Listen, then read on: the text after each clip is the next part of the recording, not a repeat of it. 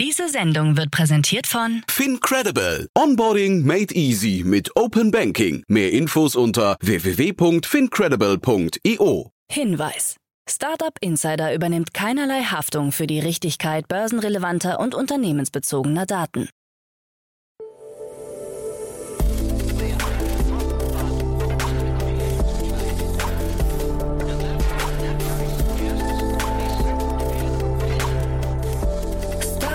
Insider Daily. Morgen Update. Einen wunderschönen guten Morgen und herzlich willkommen zu Startup Insider Daily. Mein Name ist Jan Thomas. Heute ist Montag, der 21. Februar. Ja, das sind heute unsere Themen. Die Facebook-Mutter Meta gehört nicht mehr zu den zehn wertvollsten Unternehmen der Welt. Binance droht regulatorischer Ärger in Israel. Die USA gründen eine Spezialeinheit gegen Kryptokriminalität. Der Twitter-Clone von Donald Trump geht in die Beta-Phase. Und Clearview möchte trotz Protesten eine Datenbank mit 100 Milliarden Gesichtsfotos aufbauen und jeden Menschen auf der Welt identifizierbar machen. Heute begrüßen wir im Rahmen der Reihe Investments und Exits Amanda Birkenholz von UVC Partners. Ja, und wir haben über zwei ziemlich abgefahrene Themen besprochen. Eins aus dem Bereich Agrartech und eins aus dem Bereich Quantencomputing. Also ihr seht schon, zwei richtige Deep Tech-Themen. Hat mir großen Spaß gemacht. Kommt sofort nach den Nachrichten mit Anna Dressel. Aber wie immer der kurze Hinweis auf die weiteren Folgen. Heute um 13 Uhr geht's hier weiter mit Benedikt Ilk. Er ist der CEO und Co-Founder von Flip. Und die aufmerksamen, treuen Hörer von euch kennen das Unternehmen schon. Ich hatte es neulich mit Peter Specht schon analysiert im Rahmen der Reihe Investments und Exits. Es geht um ein Kollaborationstool, ein ziemlich abgefahrenes, das gerade 30 Millionen Dollar eingesammelt hat. Unter anderem beteiligt sind Cavalry Ventures, aber auch HV Capital oder auch Notion Capital und auch eine ganze Reihe an wirklich spannenden Business Angels. Also das hört ihr nachher um 13 Uhr. Und um 16 Uhr gibt es ein weiteres Unternehmen, das ich neulich mit Daniel Wild schon besprochen hatte, nämlich Yumday. Bei uns zu Gast ist Pablo Harisch. Er ist der Co-Founder und CBO von Yumday und er ist gleichzeitig Sohn eines Gründers und Bruder eines Gründers. Und wie das geht, diese verrückte Konstellation, das hört ihr nachher hier um 16 Uhr. Auf jeden Fall hat das Unternehmen auch gerade 30 Millionen Euro eingesammelt, unter anderem von Project A Ventures. Also ihr seht schon, wir starten mit richtig coolen Themen in die hoffentlich nicht mehr ganz so stürmische Woche. Es lohnt sich nachher einzuschalten, aber das war wie gesagt nur der Ausblick. Jetzt kommen die Nachrichten mit Anna Dressel und danach kommt Amanda Birkenholz von UVC Partners. Vorher wie immer aber ganz kurz die Verbraucherhinweise. Werbung. Hi, hier ist Nina aus dem Content-Team von Startup Insider. Vielleicht hast du es ja schon gehört, wir haben endlich neben unserem Hauptkanal Startup Insider nun auch separate Kanäle für unsere verschiedenen Formate eingerichtet. Wenn du zum Beispiel nur unser tägliches Nachrichtenupdate Startup News hören möchtest, kannst du ab jetzt ausschließlich den Startup News Kanal abonnieren. Gleiches gilt für Investments und Exits, Startup Spotlight und alle anderen Formate, die zukünftig kommen werden. Die volle Ladung Startup Insider, also alle Formate, gibt es natürlich weiterhin hier auf dem Hauptkanal. Also, um die einzelnen Kanäle zu abonnieren, besuche jetzt startupinsider.de/slash insider. Wir sehen uns auf deinem Lieblingskanal. Startup Insider Daily. Interview. Cherry Ventures launcht Kryptofonds.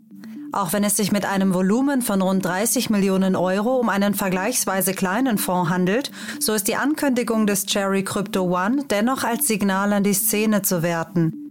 Cherry Crypto basiert auf der Prämisse, dass das Web 3 eine neue Computerplattform ist, auf der letztendlich alle Branchen aufbauen werden.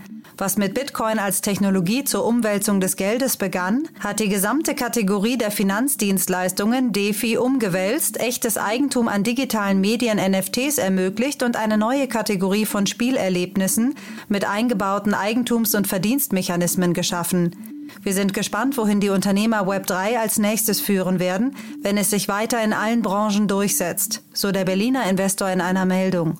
Insgesamt soll der Fonds ein konzentriertes Portfolio von rund 30 Unternehmen und Projekten aufbauen. DoorDash wächst langsamer. Der US-Restaurantlieferdienst DoorDash hat seine Ergebnisse für das vierte Quartal und Gesamtjahr 2021 veröffentlicht. Demnach wächst DoorDash weiterhin stark und konnte einen Umsatzzuwachs von 34 Prozent zum Vorjahr verzeichnen. Der Umsatz lag im vierten Quartal 2021 bei rund 1,3 Milliarden US-Dollar. Wie bei zahlreichen anderen Tech-Giganten, die in den vergangenen Tagen ihre Zahlen veröffentlicht haben, hat sich das sequentielle Wachstum des kalifornischen Lieferdienstes zum Vorquartal deutlich verringert. Im letzten Quartal lag das Wachstum noch bei 45 Prozent, in Q2 bei 83 Prozent. Das EPS wurde auf einen Verlust von 0,45 US-Dollar je Aktie beziffert. Im Vorjahresviertel waren minus 2,67 US-Dollar je Aktie erzielt worden. Auf das Gesamtjahr gerechnet hat DoorDash damit einen Umsatz von insgesamt 4,89 Milliarden US-Dollar erzielt und damit eine Umsatzsteigerung von 69,37 Prozent im Vergleich zum Vorjahr. Damit lag der Umsatz minimal höher als von Analysten erwartet, wobei diese von einem deutlich geringeren Verlust pro Aktie ausgegangen waren. Meta nicht mehr in Top 10 der wertvollsten Unternehmen. Durch den historischen Kurssturz nach der Verkündung der letzten Quartalszahlen hat die Facebook-Mutter Meta ihren Platz unter den zehn wertvollsten Unternehmen der Welt verloren. Dies geht aus dem vom Informationsdienst Bloomberg zusammengestellten Ranking der wertvollsten Unternehmen hervor. Demzufolge landet Meta mit einer Bewertung von rund 565 Milliarden US-Dollar auf Rang 11 des Bloomberg Rankings.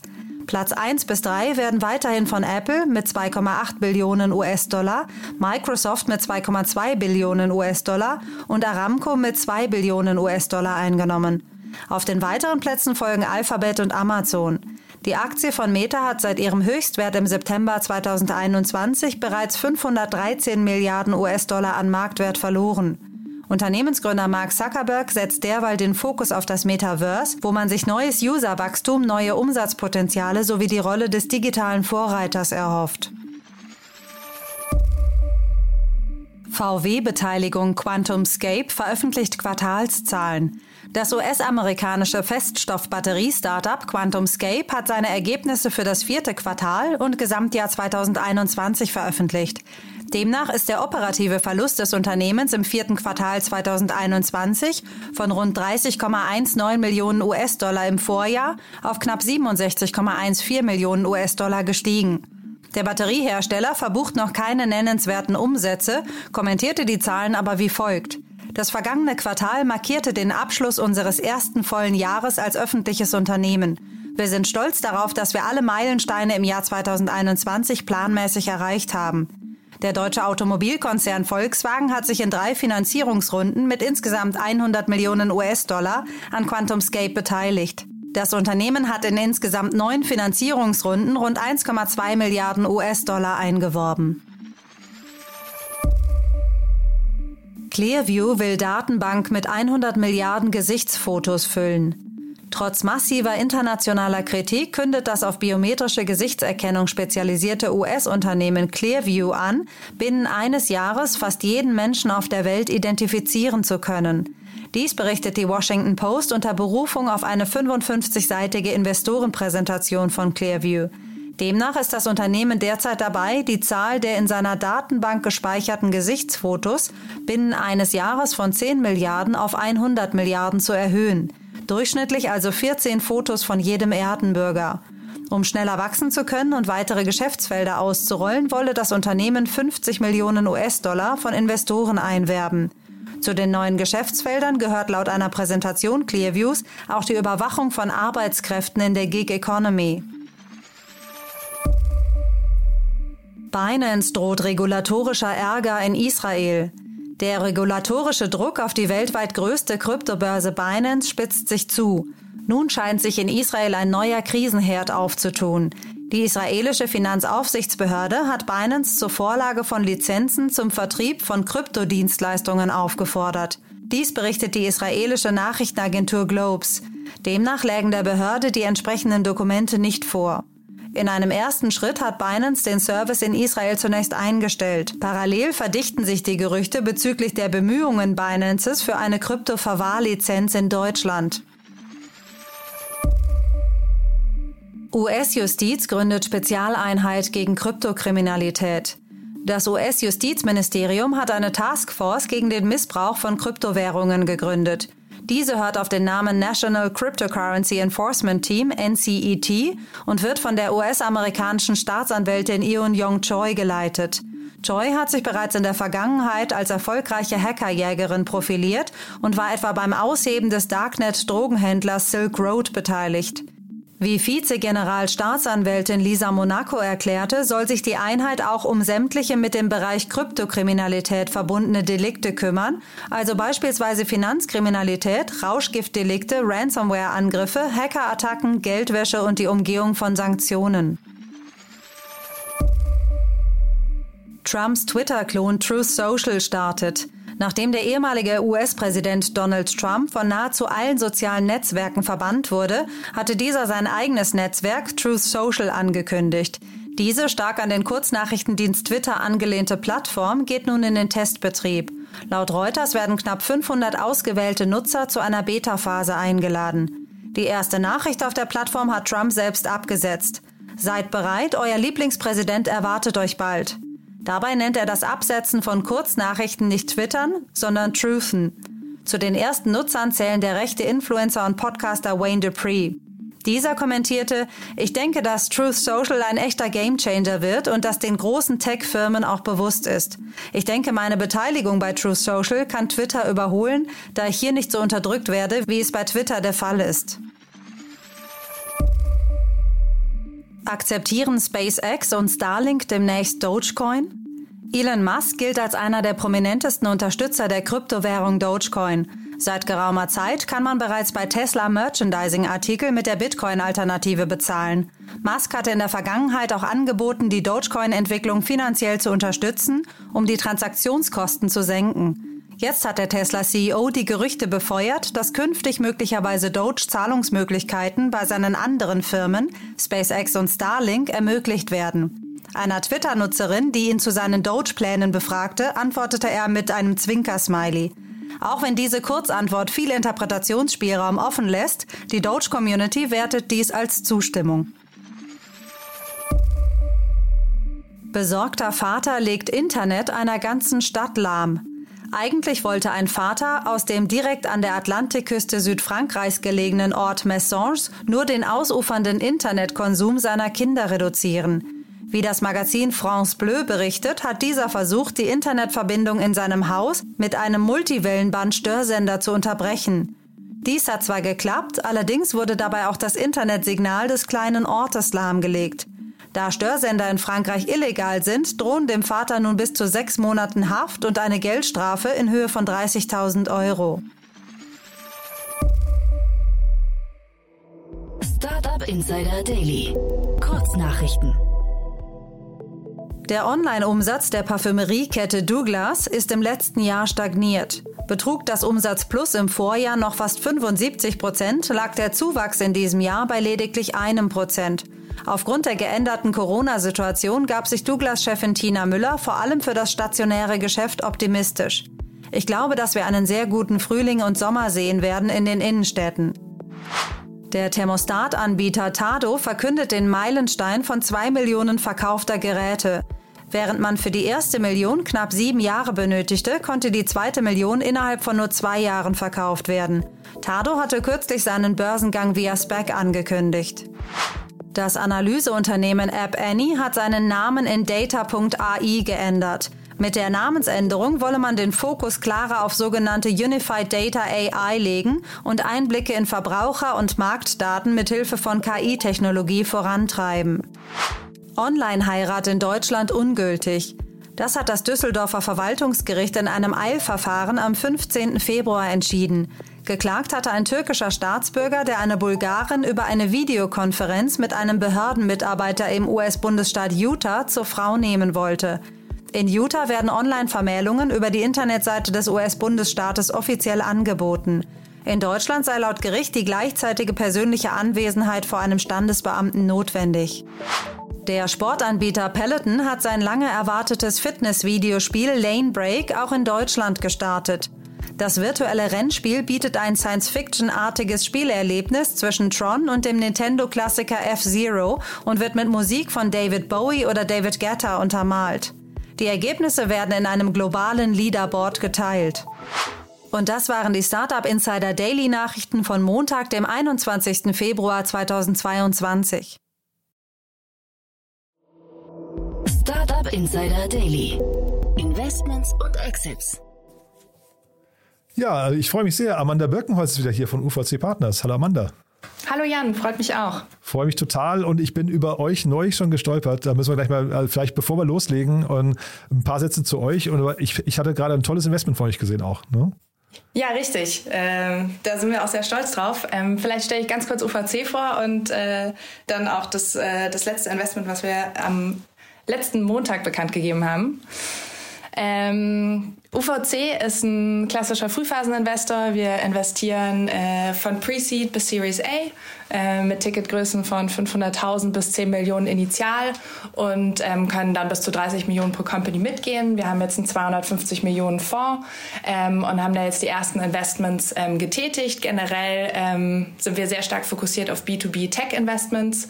Ähm, und das Investment, was wir letzte Woche bekannt gegeben haben, war Deep Drive. Ähm, das ist ein ähm, Startup, das auch aus unserem Ökosystem kommt. Also UVC äh, ist ja ein Spin-off der Unternehmertum. Und äh, Deep Drive ist ein Team, das bei der Unternehmertum schon verschiedene Programme durchlaufen hat äh, und da auch sehr erfolgreich. Und äh, jetzt sind wir sehr, sehr glücklich, dass wir dort auch als Investor mit einsteigen konnten. Ja, ich habe mir die Webseite von denen angeguckt. Ich glaube, der ist ja irgendwie der Audi-Chef oder so oder aus dem Audi-Konzern jemand eingestiegen. Ne? Hatte ich, äh, meine ich, gelesen zu haben. Aber die Webseite sieht total spannend aus, muss ich sagen. Genau, der ehemalige äh, Entwicklungschef von Audi, Peter Mertens, ist ähm, Angel Investor und äh, auch im Advisory Board.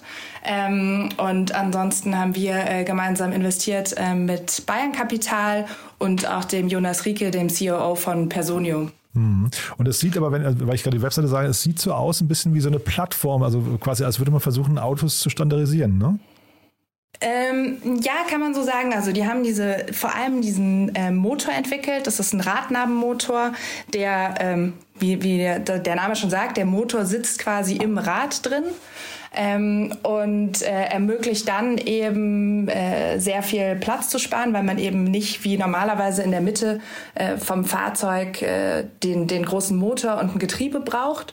Dadurch hat man eben die Möglichkeit, so eine ganz flache Plattform zu entwickeln, auf der man dann äh, oben das Fahrzeug weiterentwickeln kann. Und der Motor ähm, kann genutzt werden äh, für, für klassische Autos in der Automobilindustrie, aber auch vor allem ähm, in Zukunft im Micromobility-Markt Markt und da möchte Deep Drive eben diese Plattform anbieten, damit die neuen ähm, Anbieter von Micromobility Services und Fahrzeugen ihr Vehikel da oben drauf entwickeln können und eben sehr platzsparend und effizient ähm, das Fahrzeug dann an den Markt bringen können. Und finde ich total cool, weil ich meine, Automobilindustrie, also ich bin jetzt kein Freund von der Automobilindustrie, aber es ist natürlich für Deutschland wichtig, dass man irgendwie auch Innovationen da reinbringt, ne, und die irgendwie zukunftsfähig sind. Und das finde ich, also wir werden es auch verlinken in den Show Notes, deepdrive.tech ist auf jeden Fall irgendwie, äh, ja, ich finde so, sofort sehr plastisch. Das könnte etwas sein, was zumindest die, die äh, Automobilindustrie verändert, ne?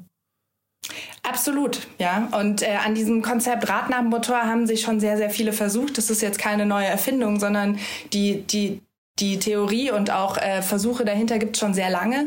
Ähm, aber bisher hat sich das einfach nie etabliert, weil bisherige Motoren einfach nicht ähm, die, die, die Antriebsstärke hatten und gleichzeitig so klein und kompakt waren, dass sie eben in, den, in, den, in das Rad reingepasst haben. Und ähm, Deep Drive, äh, die haben ein sehr, sehr, sehr gutes Team ähm, wirklich sehr erfahren, kommen aus der Industrie, ähm, haben äh, bei Formula Student, äh, dem, dem, dem Wettbewerb schon viele Jahre mitgemacht, haben da Fahrzeuge gebaut und äh, kennen sich schon sehr lange und waren jetzt aber auch die letzten Jahre äh, in der Industrie, ja, bei Bosch, Fraunhofer, Infineon und so weiter ähm, und haben da einfach eine wahnsinnige Expertise und sind gleichzeitig super pragmatisch äh, und schnell und äh, haben es tatsächlich geschafft, in wirklich sehr kurzer Zeit ähm, ja, diesen Motor zu entwickeln und dann eben auch letztes Jahr im September auf der IAA zu präsentieren. Und ähm, wir sind da sehr zuversichtlich, dass das äh, was, was Großartiges wird.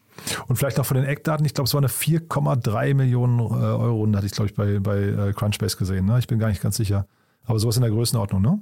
Genau, ähm, es war eine 4,3 Millionen äh, Seed-Runde. Ähm, und äh, ja, damit sind wir jetzt sehr gut ausgestattet für die nächsten ähm, Monate und äh, haben auch schon großes Interesse von verschiedenen Automobilkonzernen, aber eben auch Micromobility-Anbietern. Und ähm, Deep Drive hat sicherlich da die Chance, im Elektromobilitätsmarkt viel zu verändern. Und ähm, da sind wir froh, mit dabei zu sein. Und ein dann vielleicht mal zum nächsten Thema, die Brücke. Ich hatte neulich auch den, äh, ich glaube, Michael Matala hieß er von HQS Quantum Simulations hier zu Gast. Und das zeigt schon, das ist ein Investment, wo ihr auch beteiligt seid. Und das ist so die Brücke jetzt zum nächsten Thema. Ihr seid auch im Quantenmarkt zumindest irgendwie zu Hause, ne? Ja, das ist richtig. Äh, also wir sind äh, einer der ersten Investoren auch bei HQS und äh, schauen uns so Quantencomputer und das ganze Umfeld sehr intensiv an. Ähm, da sieht man schon, wir, wir machen gerne auch ja, B2B-Tech, auch Deep Tech Investments. Ähm, und da gab es jetzt auch gerade ein Investment, ähm, über das wir heute auch sprechen möchten. Mhm. Genau, in ein israelisches Unternehmen namens Classic oder Class IQ, ich weiß gar nicht, wie sie genau ausgesprochen werden. Ähm, und da habe ich mich tatsächlich gefragt, also äh, wie nähert ihr euch so einem Investment, wenn da jetzt jemand aus dem Quantensoftwaremarkt um die Ecke kommt? Weil das ist ja dann irgendwie, also bei, bei Deep Drive kann ich es noch verstehen, das ist dann irgendwie sehr plastisch und dann spricht man vielleicht mit den richtigen Experten, aber jetzt hier in so einem Bereich, wie, wie nähert man sich da? Mm, also die Arbeitsweise ist eigentlich relativ ähnlich in den meisten Bereichen. Natürlich ist es irgendwie wichtig, dass man sich in dem Bereich auskennt, aber äh, ich bin, wir sind jetzt auch keine Quantenphysiker äh, oder ich zumindest nicht. Ähm, und wir nähern uns dem, äh, indem wir halt vor allem ähm, das Team ähm, uns anschauen, äh, mit denen sprechen und auch da ähm, versuchen zu verstehen, inwiefern sie diese Expertise haben. Ähm, das, das Team ist, glaube ich, bei so sehr komplexen Tech-Themen ähm, sehr, sehr wichtig. Ähm, und so die Abschätzung des Marktes und äh, welches Potenzial es hat, ähm, die, die ist ähnlich, glaube ich, wie in allen anderen Investments auch. Also wir sprechen mit Experten, äh, wir schauen uns äh, Entwicklungen an, ähm, Statistiken und ähm, je mehr man sich natürlich damit beschäftigt und je mehr man auch gesehen hat, desto besser kann man es auch beurteilen. Und am Ende äh, machen wir vor einem äh, Investment schon auch eine, eine äh, technische DD mit, mit Experten, die sich das dann nochmal angucken. Aber wir können da meistens schon eine sehr, sehr gute Einschätzung treffen, ähm, indem wir uns einfach an verschiedenen Datenpunkten ja, bis zur Entscheidung äh, vorantasten. Und wie schaut ihr auf den Quantencomputerbereich? Also ähm, ist das, ähm, also äh, kannst du ja vielleicht mal selbst beschreiben, weil ich kann den, wie gesagt, noch gar nicht richtig greifen. Ja, also ich glaube, das ist ein super spannender Bereich, ähm, der einen Markt hat, der heute noch nicht so groß ist, aber natürlich sehr, sehr stark wächst und der langfristig ähm, ja unsere ganze Welt verändern kann und auch wird. Ähm, die Frage ist sicherlich so ein bisschen wann äh, und wer wird da den Durchbruch schaffen. Ähm, da gibt es ja sehr viele äh, ja, schon, schon, schon Investments und, und Funding in, in den Bereichen von auch sehr großen Unternehmen wie jetzt Google oder IBM, die ähm, da sehr, sehr intensiv ähm, dran, dran forschen und auch entwickeln. Und ähm, ich glaube, da ist es nicht immer ganz einfach, äh, gute Investments zu finden. Ähm, auch, äh, ja, weil natürlich die, die, die Bewertung, wie du gerade schon gesagt hast, äh, vielleicht ein Ticken schwieriger ist als jetzt bei einem, ähm, ja, sagen wir einfachen einfacheren SaaS-Modell. Ähm, aber ich glaube, da kann man schon äh, sehr, sehr spannende Themen auch entdecken, die wirklich auch das Potenzial haben, ähm, ja, einen globalen Impact zu haben. Mhm. Also ich bin auch bei denen auf der Webseite gewesen und, und tatsächlich äh, mir fällt es ganz, ganz schwer, da überhaupt einen Zugang zu finden. Da bin ich wirklich ganz ehrlich, ne? weil das, also wir reden über eine Softwareplattform, ne? So, so ist erstmal richtig, die selbst selbstständig irgendwie Quantenfunktionalitäten, Algorithmen entwickelt. Ist das richtig oder? Mm, mein Verständnis ist, dass es eine, äh, eine Software Plattform ist, die anderen Entwicklern dann wiederum hilft, darauf basierend dann äh, Anwendungen zu entwickeln. Also im Prinzip wie ein Betriebssystem für Quantenrechner. Ähm, und das ist auf der einen Seite natürlich schon spannend, ähm, weil wenn es die Quantenrechner irgendwann äh, in der Masse gibt, dann brauchen die auch ein funktionierendes Betriebssystem. Auf der anderen Seite ähm, äh, ist es sicherlich auch ein, ein recht breiter Ansatz ähm, für eine Anwendung, die halt heute noch nicht wirklich existiert. Ja, oder zumindest nicht, äh, nicht also existiert schon, aber äh, halt noch äh, nicht verfügbar ist ähm, und eigentlich eher so in einem, in einem Forschungsstadium ähm, äh, sich befindet. Aber ihr habt zeitgleich, höre ich raus, die, die, die Überzeugung, dass äh, Quantencomputer sich quasi durchsetzen und dann eben auch immer präsenter werden, ne? dass der Markt also quasi am Abheben ist gerade. Ähm, ja, kann man so sagen. Also wir sind auf jeden Fall überzeugt, dass sich da was äh, entwickeln wird und dass es in Zukunft ähm, Quantenrechner äh, geben wird, die wirklich sehr große Probleme auch lösen können. Und äh, wenn es die gibt, dann gibt es dafür sicherlich auch einen, einen, großen Markt dafür, ja. Hm, super spannend. Und ähm, die Teilnehmer der Runde, vielleicht lass uns mal vielleicht über die Zahlen der Runde sprechen, ähm, weil ich kannte die alle gar nicht. Ähm, äh, sind das, sind das für, für jemanden, der jetzt sich mit diesem Bereich beschäftigt, sind das, ähm, ähm, was nicht, äh, die, die üblichen Verdächtigen oder sind das eher tatsächlich für dich auch Unbekannte? Ähm, also Classic oder Class IQ, ich glaube auch, dass die Classic heißen, genau weiß ich nicht. Die haben jetzt äh, 33 Millionen Series B äh, geraced äh, mit äh, Investoren von H also HP und Samsung. Ähm, die kenne ich schon. Die Bestandsinvestoren waren äh, so Fonds aus, aus den USA, äh, Team 8 Capital und Wing. Ähm, und äh, ja, ich glaube, das zeigt halt auch, dass jetzt gerade so, so große äh, Unternehmen ähm, wie, wie HP und Samsung da einfach äh, auch auf diesen Zug aufspringen wollen. Ähm, und vielleicht ist, ist äh, ja so eine Wette auf eine Software ähm, nochmal einfacher ähm, für sich zu, zu entscheiden, da einzusteigen, als jetzt in ein Hardware-Produkt, weil gerade bei Hardware ist ja grundsätzlich ähm, manchmal ein bisschen schwieriger oder man könnte denken, ein bisschen schwieriger auch einzusteigen und zu skalieren. Und zweitens ähm, haben jetzt bei den Quantencomputern gibt es zwei äh, ja, große führende Technologien, äh, vor allem so die, die äh, Superconducting Circuits. Und ähm, da haben halt schon Unternehmen wie Google, IBM und so weiter wirklich viel Geld investiert. Ähm, und deswegen ist wahrscheinlich jetzt für, für andere Unternehmen äh, und Corporates, die da reingehen wollen, so eine Wette auf, auf eine Software ähm, der, der logischere Schritt. Ist das dann vielleicht von der Analogie her richtig ähm, zu sagen, ist, weil du hast ja von Betriebssystemen so, so wie so ein Android, ist das ähm, hinterher also quasi derjenige, der die Software herstellt oder das Betriebssystem herstellt, könnte sogar quasi der, der, das, der marktdominierende Player werden in dem Bereich. Würdest du sagen, die, die Software hat beim Quantencomputer diese Rolle? Um ehrlich zu sein, kann ich das nicht so ganz beurteilen, weil weil heute ja noch gar nicht klar ist, wie die Quantencomputer dann in, in zehn Jahren aussehen werden, ja, die genau. sich irgendwie durchsetzen. Ja. Mhm. Ähm, deswegen ist das äh, für mich als, äh, ja, als quasi Laie schwer zu beurteilen. Vielleicht gibt's andere, äh, die da eine ähm, ja, gefestigtere Meinung haben. Ähm, aber äh, natürlich, wenn es diese Computer irgendwann gibt, werden die auch äh, ähm, Systeme, Programme, Software und sowas brauchen. Ähm, ich, ich versuche mir nur vorzustellen, wie groß das mal werden kann. Ne? Also so ein Classic, wie gesagt, die kommen jetzt hier mit einem, mit einem Thema um die Ecke, von dem man merkt, die, das wird irgendwie abheben. Also Quantencomputer werden immer präsenter. Es kommen ja auch hier dauernd wieder Meldungen von noch einem schnelleren und noch, noch einem schnelleren, aber es sind ja immer noch einzelne. Ich glaube, wir haben in Deutschland haben wir, glaube ich, einen mittlerweile momentan, ne, wenn ich es richtig weiß. Ähm, und äh, wahrscheinlich nimmt die Dichte irgendwann zu, aber für mich ist die Marktgröße noch nicht richtig greifbar und damit verbunden eben dann halt eben diese Frage, ob dann die Software hinterher möglicherweise das wichtigste Element ist, mit dem man auch so einen Markt quasi dominieren kann. Ne? Also du, du, merkst schon anhand meiner Fragen, das ist für mich alles noch sehr, sehr ungreifbar irgendwie alles. Ne? Ja, also es ist natürlich schon so, also was jetzt äh, Classic hier auf, auf der Webseite sagt, sie bauen Software für die 1000 Qubit Quantencomputer. Ähm, und äh, jetzt hat äh, IBM letztes Jahr bekannt gegeben, dass sie den äh, Quantencomputer mit den meisten Qubits haben und der hat halt 127. Das heißt, ähm, äh, ich, ich bin mir nicht sicher, inwiefern die, die Probleme, die dann auf so einem 1000 äh, Qubit Quantencomputer gelöst werden, inwiefern man heute die Software schon dafür definieren kann. Ähm, aber ähm, ja, also ich glaube, es ist halt ein sehr, sehr spannendes Thema. Die äh, sind jetzt auch erst vor zwei Jahren gegründet, haben jetzt eine 33 Millionen Series B geraced. Also man sieht schon, es gibt auf jeden Fall Kapital auch in dem Bereich.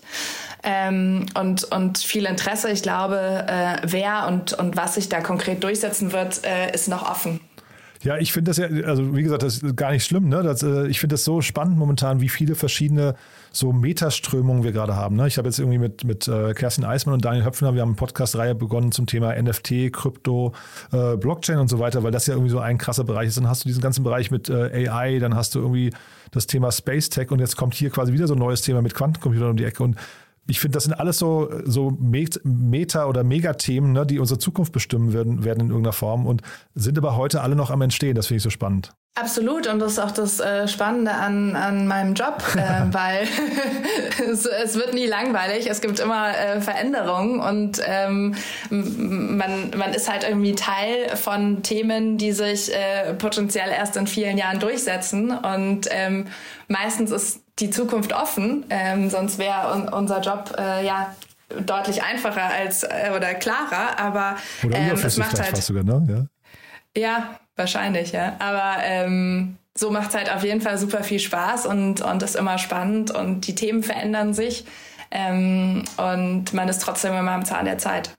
Und was ich nochmal spannend finde, vielleicht kurz zum Schluss noch dazu, ähm, ich habe gesehen, hier im Cap Table bei Classic ist äh, Spike Ventures dabei.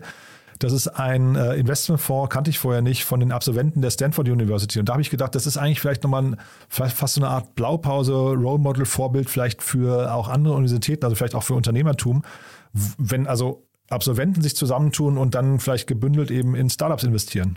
Ähm, ja, das ist ein großartiges Beispiel und ähm, es ist natürlich schon so, dass jetzt äh, in den USA und auch, glaube ich, gerade in Stanford so Entrepreneurship äh, einfach nochmal ja, äh, länger äh, präsent ist und, und äh, auch ja, mehr äh, wahrscheinlich Geld generiert hat, äh, als es bisher bei uns war. Ähm, insofern ähm, ist das sicherlich ein Modell, das dort einfach viel schneller äh, ja, sich, sich sich so äh, entwickeln konnte, als es hier ist. Ähm, die Unternehmertum gibt's jetzt seit 20 Jahren und äh, es ist auch total spannend zu sehen, wie sich äh, ja in den letzten 20 Jahren eben von der ersten Idee bis hin zu einem Unternehmen, das jetzt 300 Mitarbeiter hat und ein riesen Ökosystem, ähm, wie, wie sich das entwickelt hat.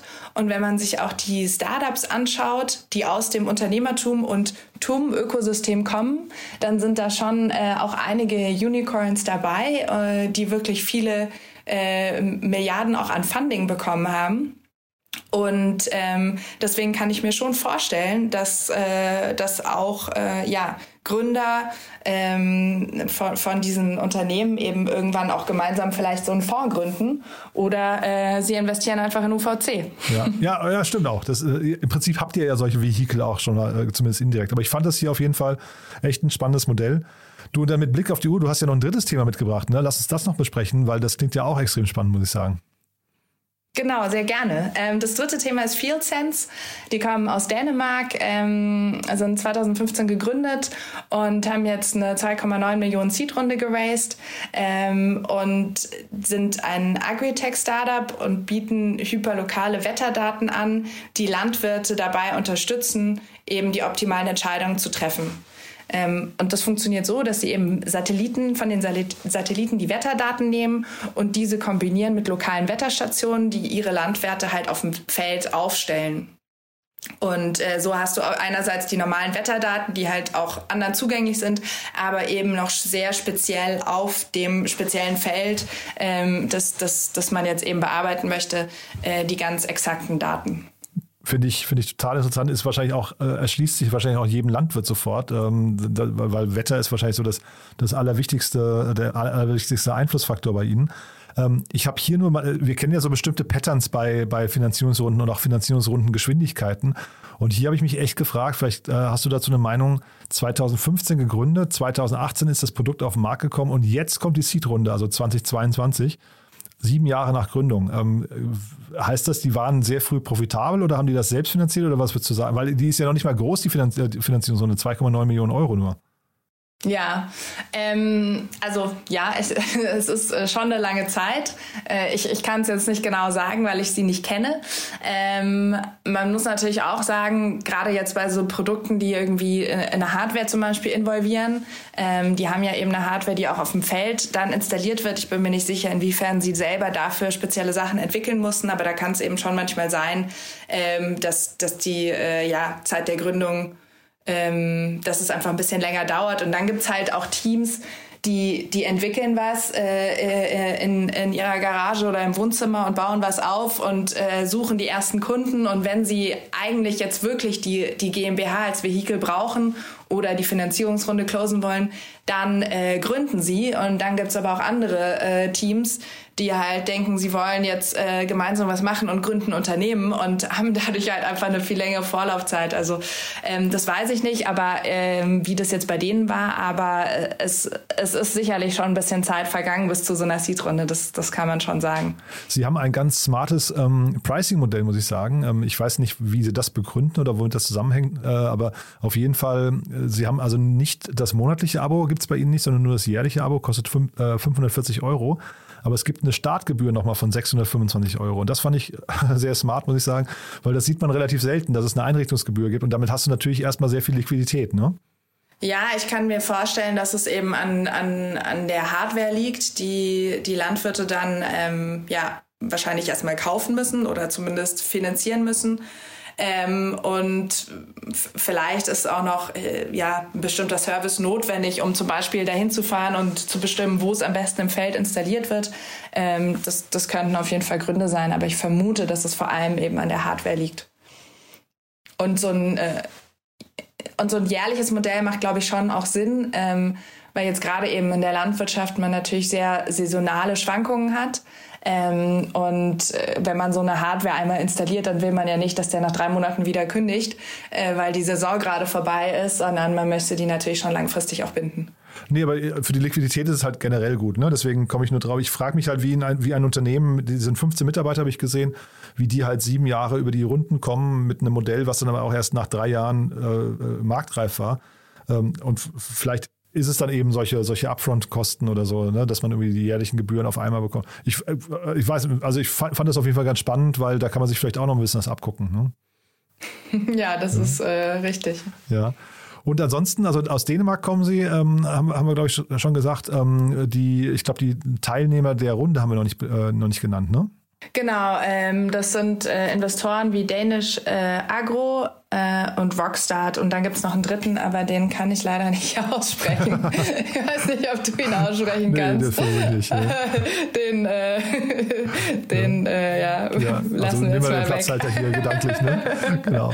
Richtig. Nee, aber äh, also das ist, ein, ist eine, ein spannendes Thema, muss ich sagen. Und ich habe gesehen, die Webseite ist auch schon auf Deutsch mit einer Warteliste. Das heißt, die, ähm, äh, also ne, Schweden, Finnland äh, oder nee, Dänemark, Finnland und äh, UK machen sie schon.